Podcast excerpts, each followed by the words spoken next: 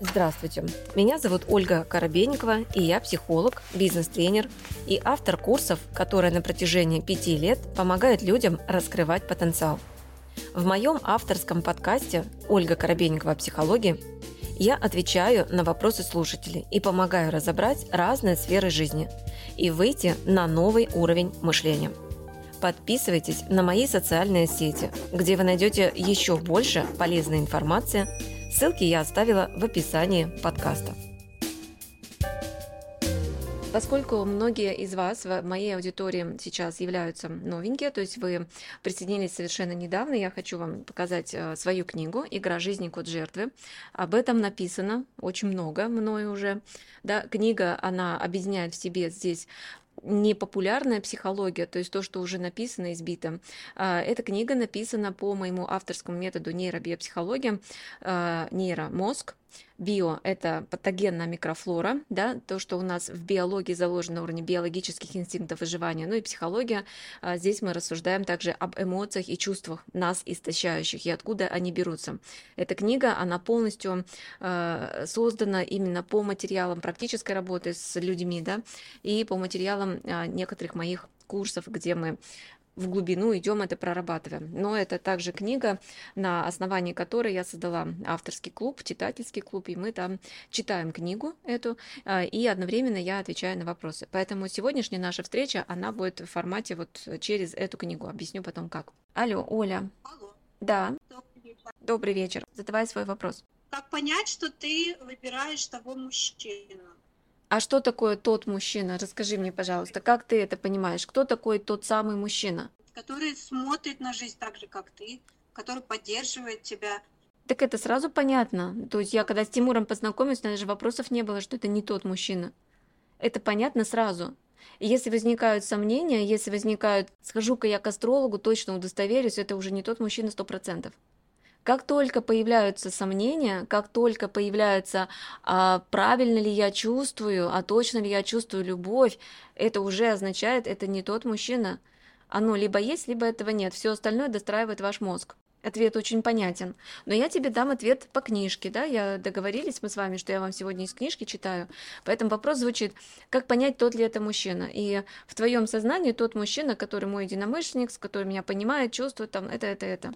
Вообще, когда тот самый мужчина, вопросов даже таких никогда не возникнет. При том самом мужчине вы никогда не будете клиентом психолога, астролога, целителя, еще врача, никогда. Почему? Потому что в вашей жизни будет все офигенно, ваша жизнь будет наполнена эмоциями, вы будете в самореализации, вы будете во вдохновении, в потоке. В вашей жизни не будет, места, да, там ходить с чем-то разбираться. Почему? Потому что вы будете в потенциале энергии, той энергии, которую как раз-таки вам дает тот самый мужчина. Случайным образом, спонтанным, да, открываю просто страничку книгу и зачитываю и сразу комментирую. Важной особенностью нервной системы новорожденного является то, что все его поведение подчиняется базовым потребностям в пище и тепле. Эти потребности очень простые, они элементарные, но позволяют психике развиваться. В результате того, что сотни раз повторяются одни и те же простые события, голод меняется сытостью, холод – теплом, мокрое становится сухим, появляется базовое восприятие внешнего мира, которое может ощущаться как уютный и откликающийся, а может казаться холодным и враждебным. От удовлетворения потребностей малыша в первый год жизни зависит его отношение к жизни в целом. Будет ли он верить в лучшее, или он будет постоянно ожидать плохого? Если заложен оптимизм на стадии созревания нервной системы, то и в 40 лет он помогает нам ждать, держать паузу, преодолевать кризисы и верить, что они рано или поздно закончатся. Природа снабдила женщину всем, чтобы младенец сформировал для себя самое основное чувство безопасности. Чем больше развито чувство безопасности в жизни, тем быстрее у него все получается. Что ты из этого услышала, Оля? Важно для тебя, а я докомментирую. Очень важно состояние матери в тот момент, когда она вынашивает ребенка. Угу. То есть как чувствует себя мама, так то и будет формироваться у ребенка в дальнейшем. При том, что закладка происходит, в каком возрасте закладка происходит? До года. У нас в мире все сформировано на контрастах. Да? То есть ребенку голодно, его покормили, стало сытно. Ребенок описался, мокро, потом поменяли, стало сухо. То есть это самая простая истина, которая в жизни нам дается с рождения, про черное, белое, горячее, холодное, мокрое, сухое.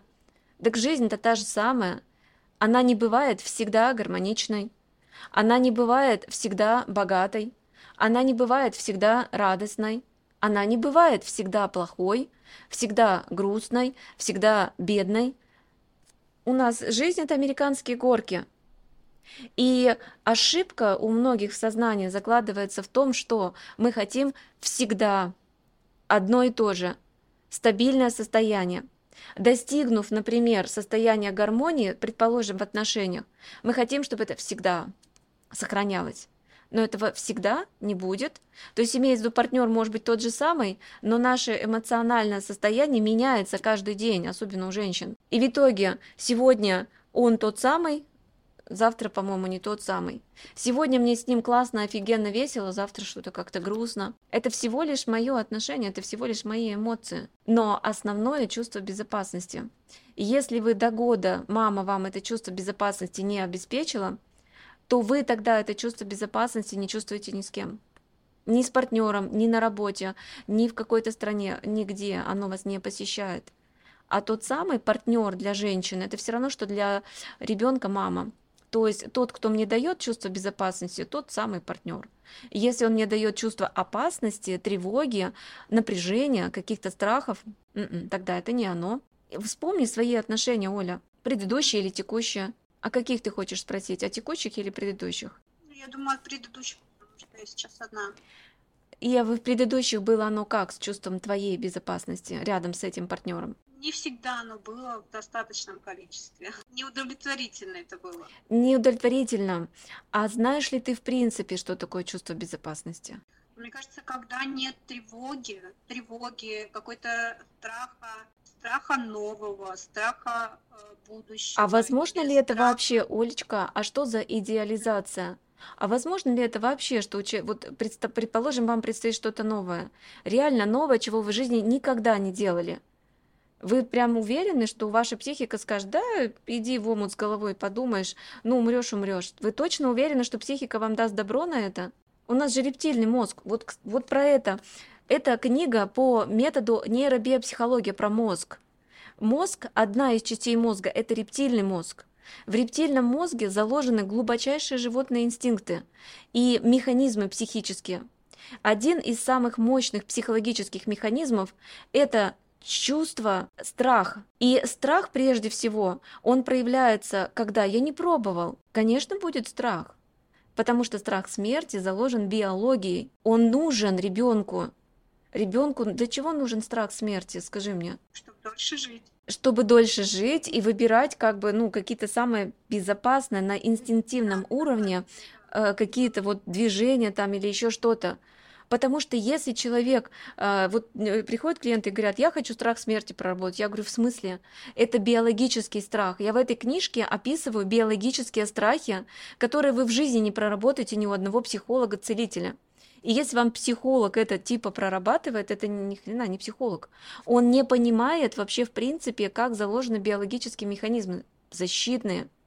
И поэтому страх смерти, страх нового — это биологические страхи, которые неискоренимы в принципе. И это нормально — бояться нового. Потому что когда мы боимся нового, мы стараемся изучить это детально, чтобы как-то подстраховаться, да, чтобы поменьше там косяков сделать и прочее. Правильно же? Да. Конечно. Когда мы боимся чего-то, страх как таковой создан для того, чтобы мы как можно больше предварительно, прежде чем что-то сделать, изучили, посмотрели, потренировались, попробовали. Страхи созданы для этого, со страхами работать не надо. Мы вообще на курсах со страхами не работаем, потому что страх — это нормально для психики. Но мы работаем с осознанием, что в природе страха. В книге я тоже описываю природу этого страха через призму психологии. Ну, я вам рекомендую, правда рекомендую, почитать эту книгу. Вы можете ее либо с моим авторским посланием взять, заказать, это будет чуть дороже. Авторское послание я сканирую, смотрю вашу ситуацию, даю вам напутствие через дату рождения и так далее. Либо просто книжку. Просто книжка тоже глубоко, но книгу любую из запроса на вебинар всегда надо через запрос идти.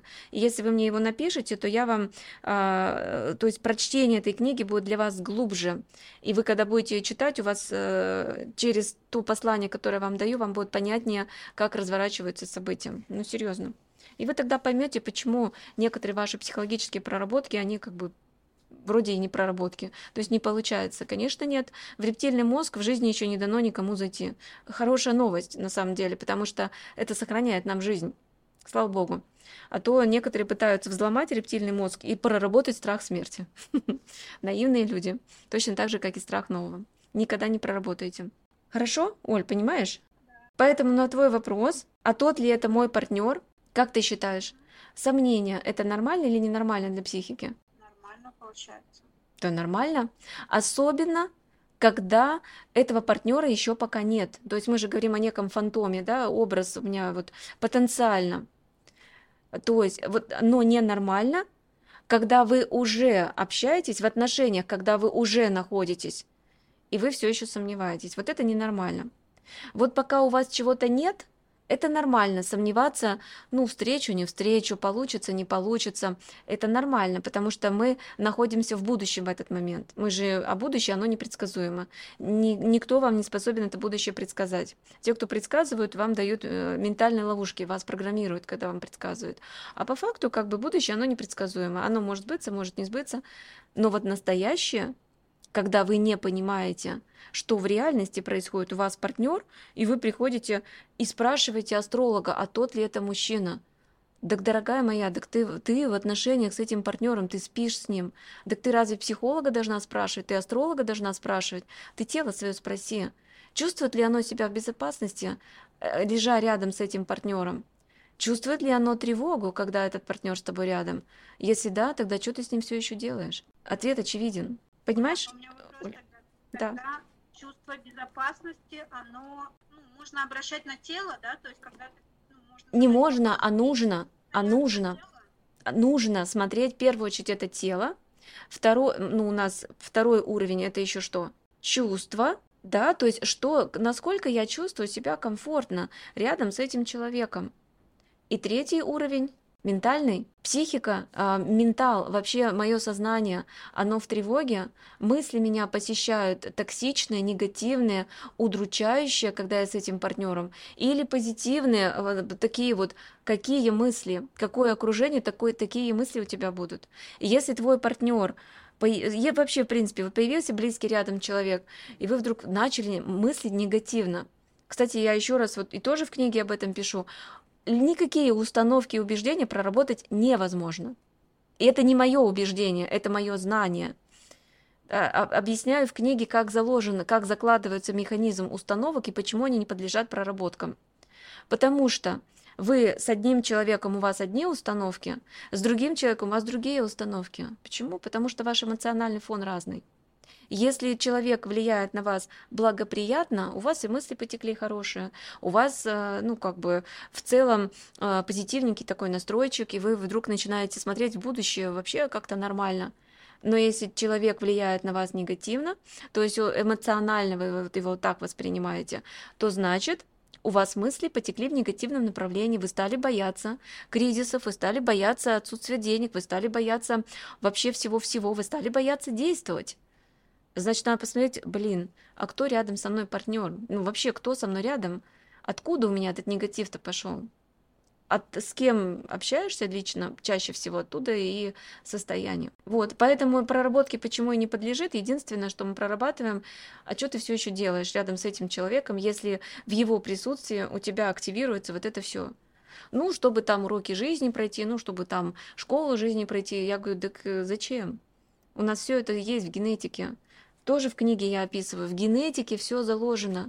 Вот все, что вы в жизни проживаете, измены, обманы какие-то, воровство, отсутствие денег, вы что думаете, генетика это не проживала, что ли? Вы думаете, что-то новенькое вы там проживаете в таких отношениях? Да нет. А вот то, чего генетика действительно редко проживала, это счастливые, гармоничные отношения. Это жизнь богатая, но в глубоком смысле духовно обогащенная.